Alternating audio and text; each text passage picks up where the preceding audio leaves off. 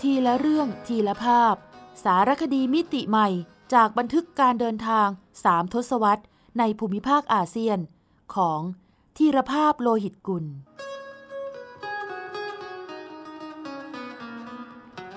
อ่านโดย สมปองดวงสวัย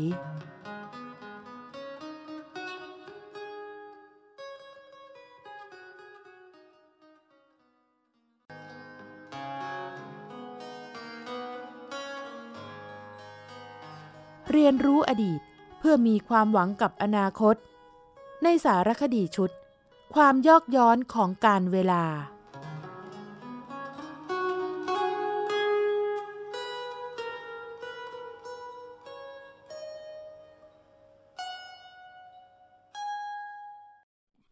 พระพรหมบนความยอกย้อนของยุคสมัย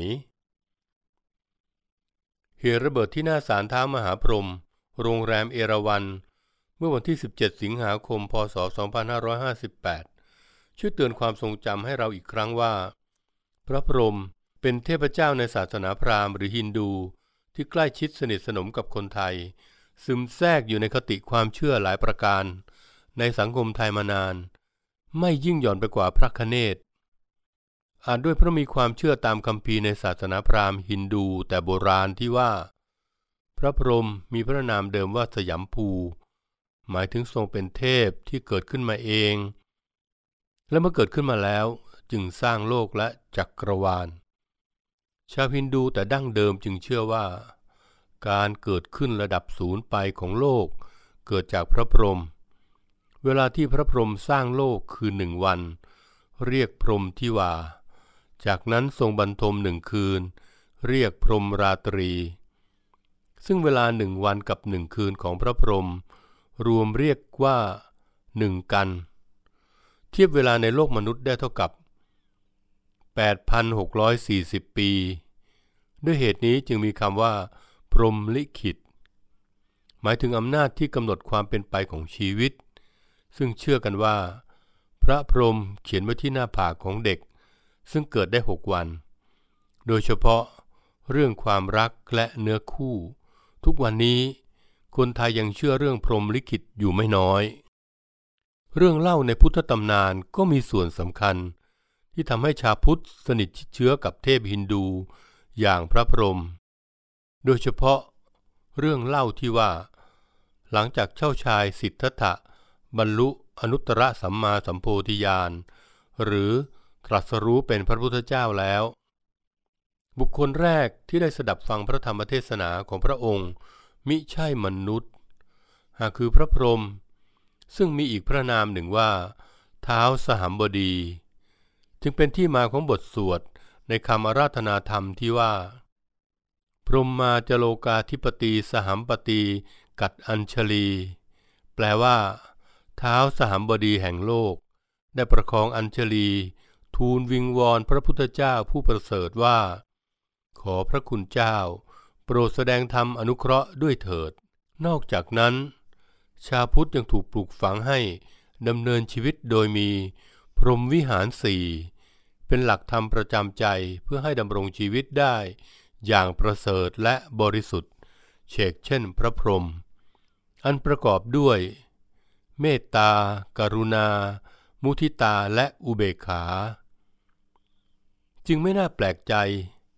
ที่ตามอาคารสถานที่ราชการต่างๆ นิยมสร้างสารพระพรหมประดิษฐานไว้เพื่อความเป็นสิริมงคล โดยเฉพาะพระพรหมที่ตึกไทยคู่ฟ้าทำเนียบรัฐบาล เป็นที่เคารพสักการะของคณะรัฐมนตรีมาหลายยุคหลายสมัย การเคารพสักการะพระพรหมยังนำไปสู่การยอมรับนับถือ ศักติ หรือชายาของพระพรหมคือพระสรัสวาติ หรือพระสุรัสวดี ในฐานะเทวีแห่งอักษรศาสตร์ ผู้อุปถัมภ์การศึกษาศิลปะวิทยาการ ตลอดจนนาฏศิลป์และคีตศิลป์ ดังนั้น ในสังคมฮินดูจึงไม่มีวันไหว้ครู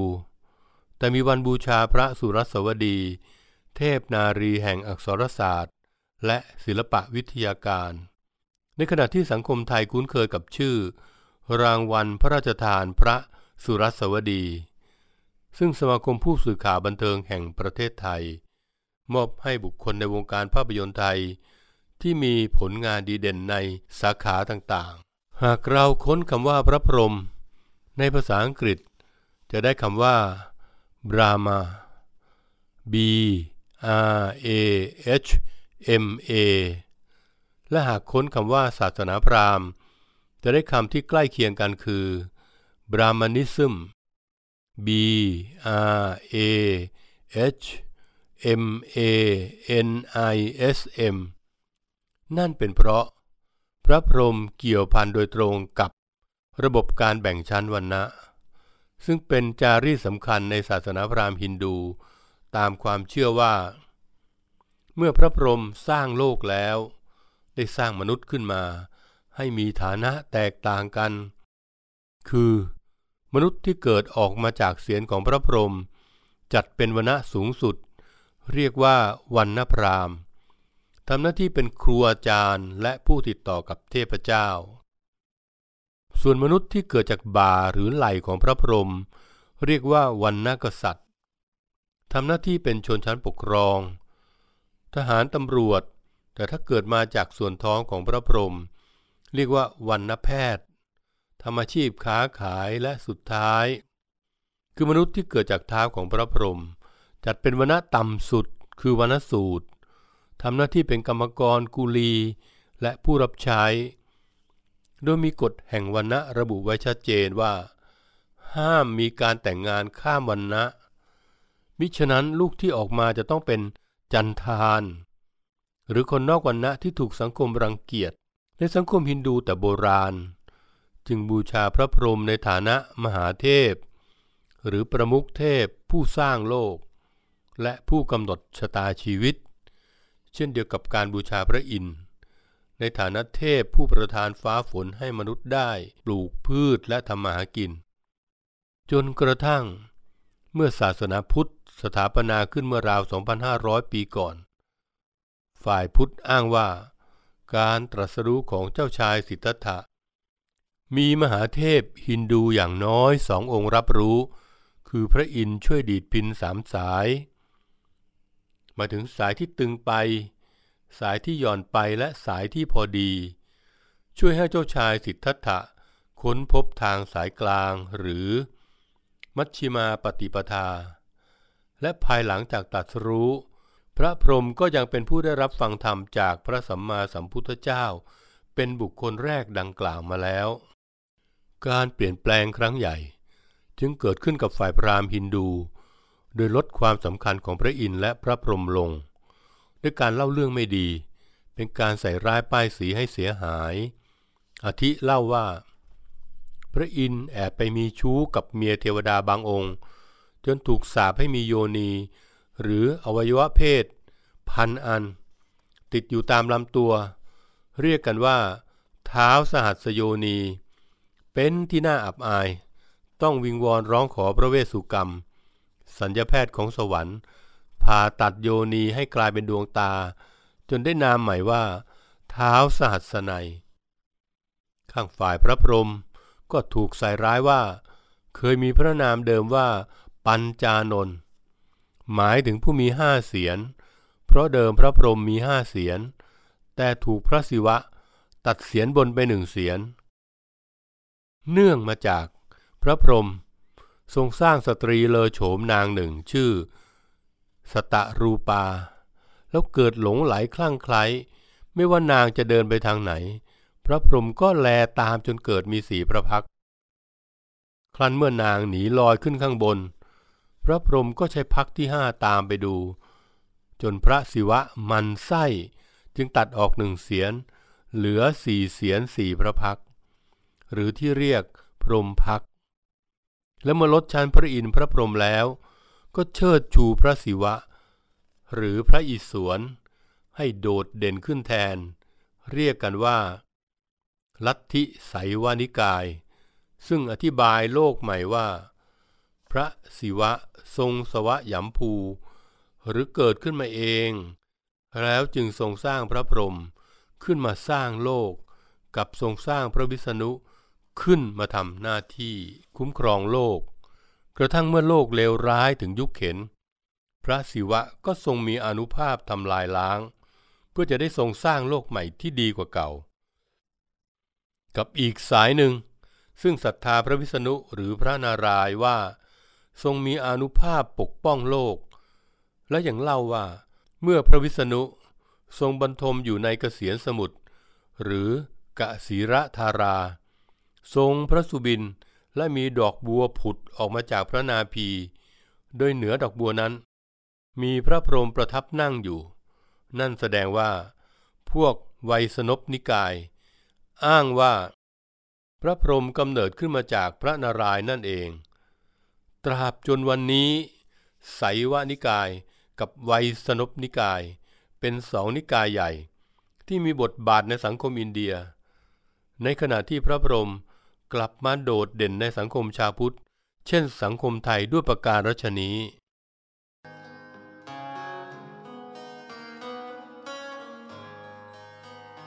เรียนรู้อดีตเพื่อมีความหวังกับอนาคต ในสารคดีชุด ความยอกย้อนของการเวลา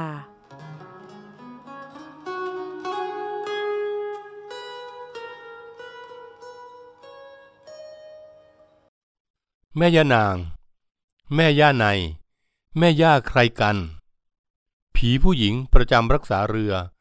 คือความหมายของคำว่า แม่ย่านาง ที่ระบุไว้ในพจนานุกรม ฉบับราชบัณฑิตยสถาน พศ 2542 สะท้อนคติความเชื่อของกลุ่มชาติพันธุ์ ไทย ไต แต่ดั้งเดิมที่ยกย่องผู้หญิงเป็นใหญ่ จึงนับถือผี หรือสิ่งศักดิ์สิทธิ์ที่ช่วยคุ้มครองป้องภัย และประทานความมั่งมีมั่งมูล โดยยกย่องนับถือเป็นแม่ หรือแม่ย่า อาทิ แม่ย่านาง แม่โพศพ แม่มด แม่พระคงคา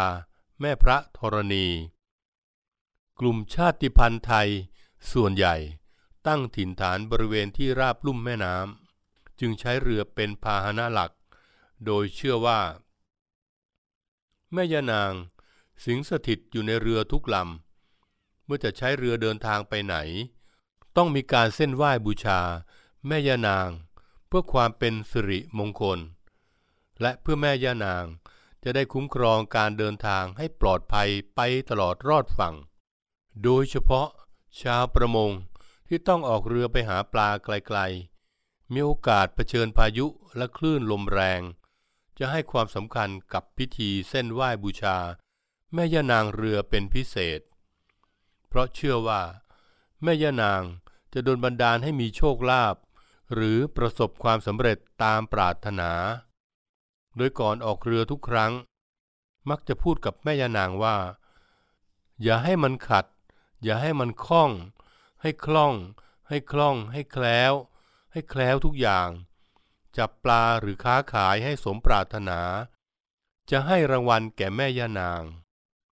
แม้แต่เรือพายลำเล็กๆ เช่นเรือขายก๋วยจับของนางประทุมสีคงอยู่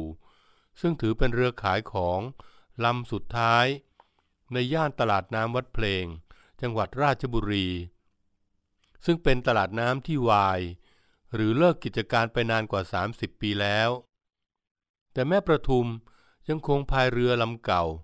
ไปบริการก๋วยจับด้วยรสชาติดั้งเดิม ที่ชาวลุ่มน้ำแม่กลอง ย่านวัดเพลง คุ้นเคยมาตราบจนวันนี้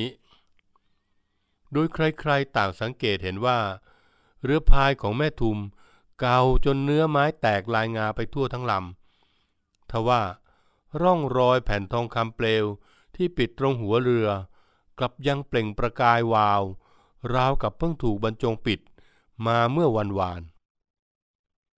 แม่ทุมจึงอธิบายว่า สัญญาเรือกันรั่วปีละสองครั้ง ทุกครั้งต้องซื้อทองมาปิดหัวปิดท้าย เพื่อบูชาแม่ย่านางท่าน เหมือนเราแต่งตัวให้ท่านสวยๆ แล้วเราค้าขายก็สบายใจ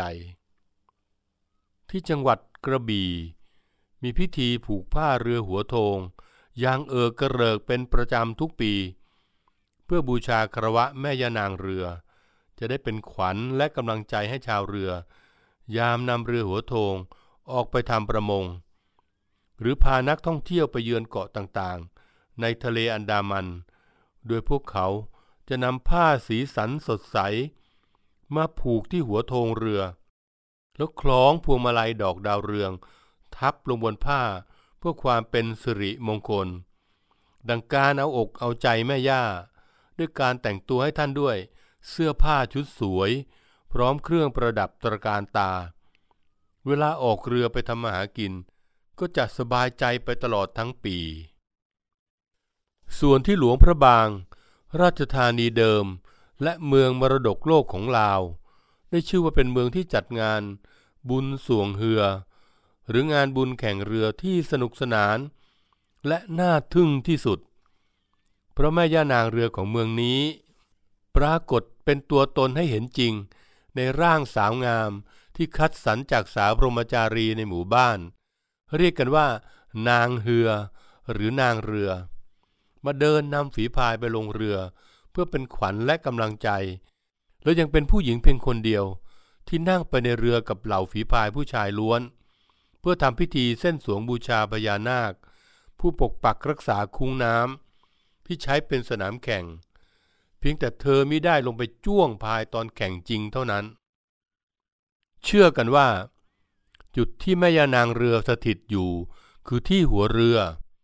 คนโบราณจึงห้ามเหยียบหัวเรือ หรือวางสิ่งสกปรกบนหัวเรือ ปัจจุบัน เมื่อยุคสมัยเปลี่ยนไป ผู้คนนิยมใช้รถแทนเรือ ยังเชื่อกันว่า มีย่านางประจำรถด้วย จึงนิยมคล้องพวงมาลัยที่กระจกมองหลัง เป็นสัญลักษณ์การบูชาแม่ย่านาง สิ่งศักดิ์สิทธิ์ที่ไร้ตัวตน แต่ยังทรงอิทธิพลต่อจิตใจคนไทยตราบจนวันนี้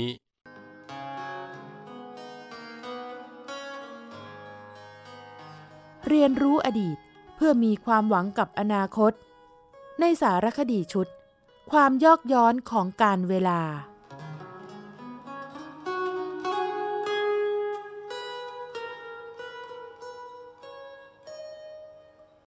มักกะลีผล จริงหรือต้นไม้ออกลูกเป็นคน ได้ยินคำร่ำลือมานานถึงต้นไม้ชนิดหนึ่ง สามารถแตกดอกออกผลเป็นผู้หญิง มอวบอิ่มเปล่งปลั่งเป็นสาว คราวสิบห้าหยกหยกสิบหกย่อนย่อนต้องตาตรึงใจของบรรดาฤาษีที่ปลีกวิเวกไปบำเพ็ญเพียรในป่าลึก ขนาดแย่งกันขึ้นไปเด็ดมาดอมดม ชมชื่น จนตะบะที่ฝึกมาแก่กล้า ถึงคลาต้องแตกยับดับดิ้นไปตามๆกัน เรื่องนี้ถูกจัดอยู่ในกลุ่มเรื่องเหลือเชื่อ กึ่งไสยศาสตร์มนต์ดำ จำพวกเหล็กไหลช้างน้ำเขี้ยวเสือไฟ ที่คนหลงเชื่อมักตกเป็นเหยื่อพวก 18 มงกุฎเอามวลสารแปลกๆ มาหลอกคนมีตังที่เชื่อคนง่าย ผมก็เลยรู้สึกเฉยๆ กับเรื่องมักกะลีผล นึกไปว่า คนจะขายของต้องอวดอ้างสรรพคุณเป็นธรรมดา จนเมื่อต้นหนาว คราวน้ำนองเต็มตลิ่ง มีโอกาสไปสักการะ พระมหาเจดีย์ชเวดากองจำลอง ที่วัดพระบรมธาตุอำเภอบ้านตากจังหวัดตาก แม้องค์เจดีย์จะมีขนาดเล็กกว่าของจริงที่ย่างกุ้งหลายเท่า แต่ก็ปิดทองอารามงามตาไม่แพ้กันทว่าที่น่าตื่นเต้นไปกว่านั้น กลับเป็นหน้าต่างไม้ของพระอุโบสถ ซึ่งนอกจากแกะสลักภาพเล่าเรื่องพุทธประวัติแล้ว ยังมีภาพมักกะลีผลในป่าหิมพานต์กำลังถูกเลอสี นักสิทธิวิทยาธรปีนขึ้นไปเอามีดตัดขั้วลงมาเชยชม พอตัดได้แล้วก็อุ้มสมผลไม้สาวเหาะหายไปอย่างทนุถนอม ขณะที่บางคนก็กำลังปีนขึ้นต้นมักกะลีผล ด้วยท่วงท่าที่กระเฮี้ยนกระหือรือ เห็นภาพนี้เลยนึกได้ว่า เมื่อหลายปีก่อน คุณยุทธวงศ์วงทองกัลยาณมิตรจากสระบุรี และเว็บมาสเตอร์โคกไทย เคยชวนไปอภิรมชมชื่น ภาพจิตรกรรมฝาผนังชิ้นเยี่ยม ที่วัดหนองยาวสูงอำเภอเสาให้ ซึ่งมีภาพมักกะลีผลเป็นจุดเด่น ช่างเขียนภาพ ท่านเขียนละเอียด ถึงขั้นมีเทวดากับฤาษีราวีกันเป็นศึกชิงนางผลไม้ คนที่ได้นางไปแล้วก็กำลังทำลับลับล่อๆอยู่หลังโขดหิน เทวดาบางองค์อดใจไม่ไหว อุ้มสมนางผลไม้ไป โอ้โลมปฏิโลมกันโจงครึ่มไม่อายใคร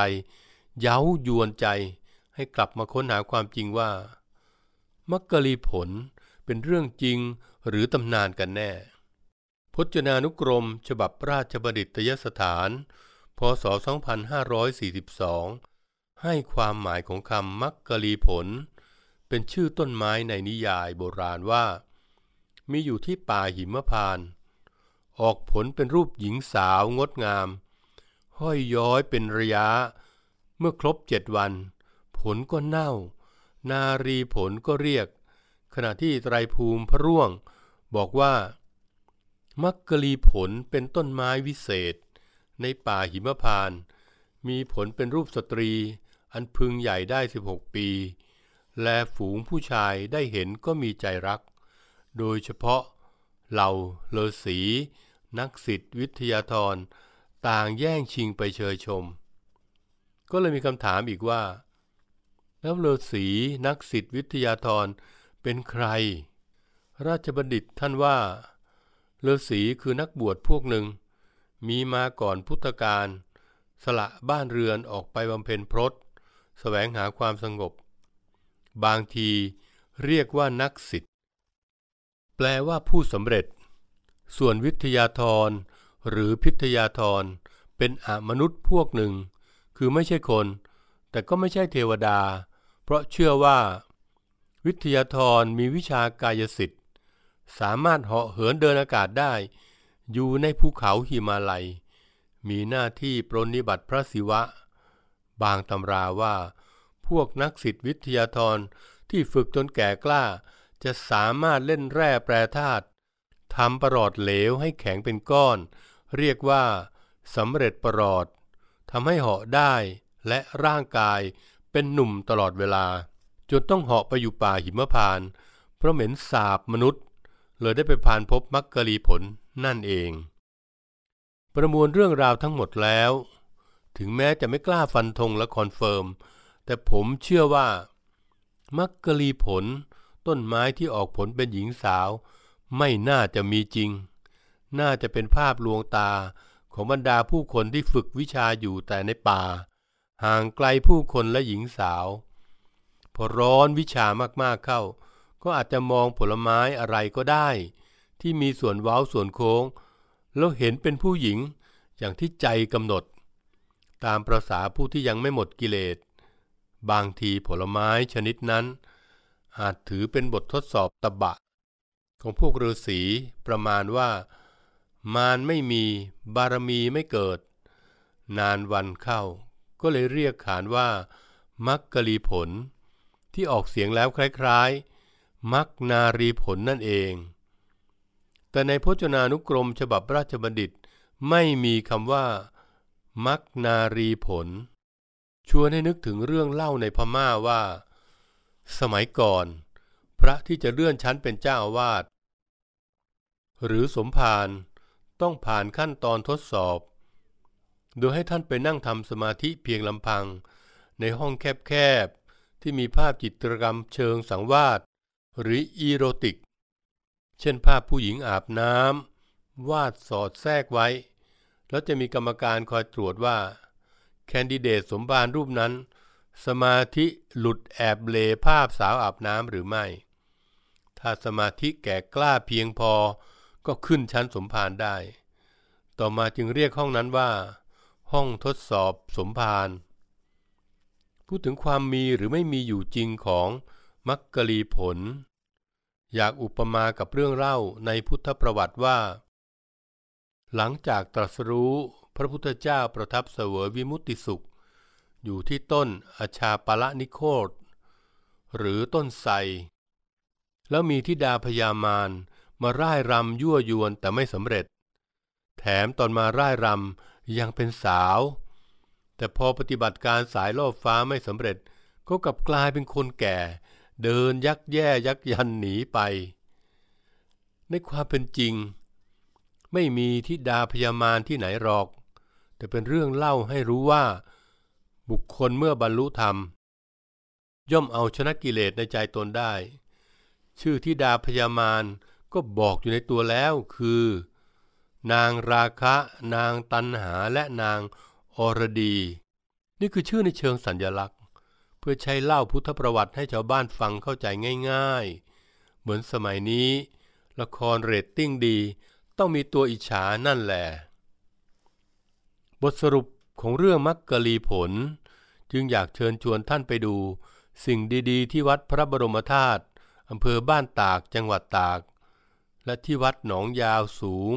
อำเภอเสาให้จังหวัดสระบุรีเพื่อเวลามีใครเอามักกะลีผลมาหลอก เอ้ย มาเสนอขาย จะได้ช่างใจให้ดีๆ เพราะ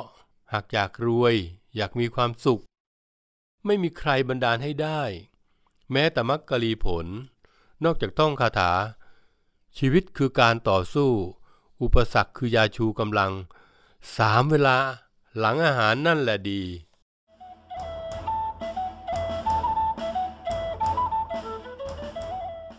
ซอกแซกอาเซียน ทุกซอกทุกมุมของอาเซียนมีเรื่องราวที่ค้นหาได้ไม่รู้จบ โดยกิติมาพรจิตราธร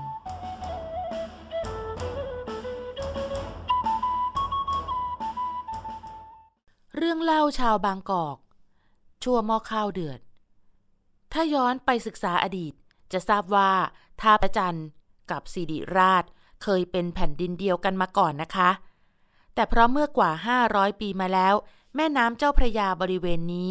ไหลคดโค้ง เป็นรูปแอกวัวทำให้ต้องเสียเวลา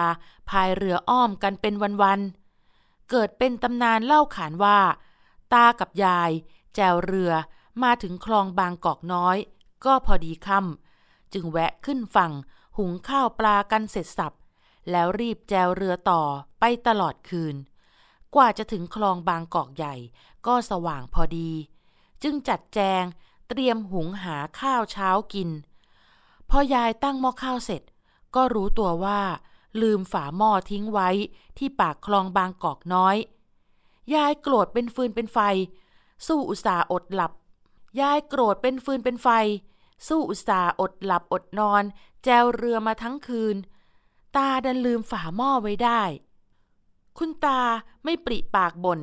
รีบเดินตัดป่า กลับไปเอาฝาหม้อที่บางกอกน้อย แล้วเดินกลับมาถึงบางกอกใหญ่ ก็พอดีหม้อข้าวเดือด จึงกลายเป็นตำนาน ชั่วหม้อข้าวเดือด แสดงถึงความคดโค้งและวกอ้อมของแม่น้ำเจ้าพระยาช่วงนั้นค่ะ พุทธศักราช 2077 สมเด็จพระชัยราชาธิราช แห่งกรุงศรีอยุธยา มีพระบรมราชโองการให้ขุดคลองลัด ณจุดที่แคบที่สุดของส่วนโค้งอ้อมของแม่น้ำเจ้าพระยา คือ จากปากคลองบางกอกน้อย ถึงปากคลองบางกอกใหญ่ ใช้เวลาขุดนานกว่า 10 ปี มาเสร็จสิ้นในปีพุทธศักราช 2087 วิธีการขุดสันนิษฐานว่า ใช้วิธีเดียวกับการขุดคลองดำเนินสะดวกในสมัยรัชกาลที่ 4คือใช้แรงงานคน ขุดเป็นช่วงๆ ช่วงละ 1 กิโลเมตร เว้น 1 กิโลเมตร แล้วให้แรงดันของแม่น้ำแทงดินช่วงที่ไม่ได้ขุด ให้ทะลุจนกลายเป็นคลองเล็กๆค่ะ นานวันเข้าแม่น้ำเจ้าพระยาก็มีเส้นทางที่ไหลตรง ผ่านทางคลองขุด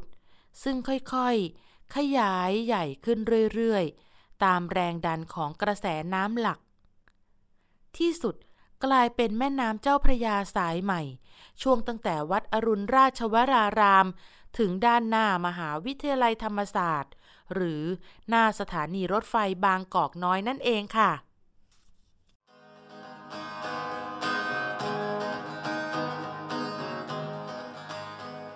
ทีละเรื่องทีละภาพ สารคดีมิติใหม่จากบันทึกการเดินทางสามทศวรรษ ในภูมิภาคอาเซียน ของ ธีรภาพโลหิตกุล สร้างสารรค์ดนตรีโดย นิพนธ์เรียบเรียง และบุญชัย ชุนหรักโชต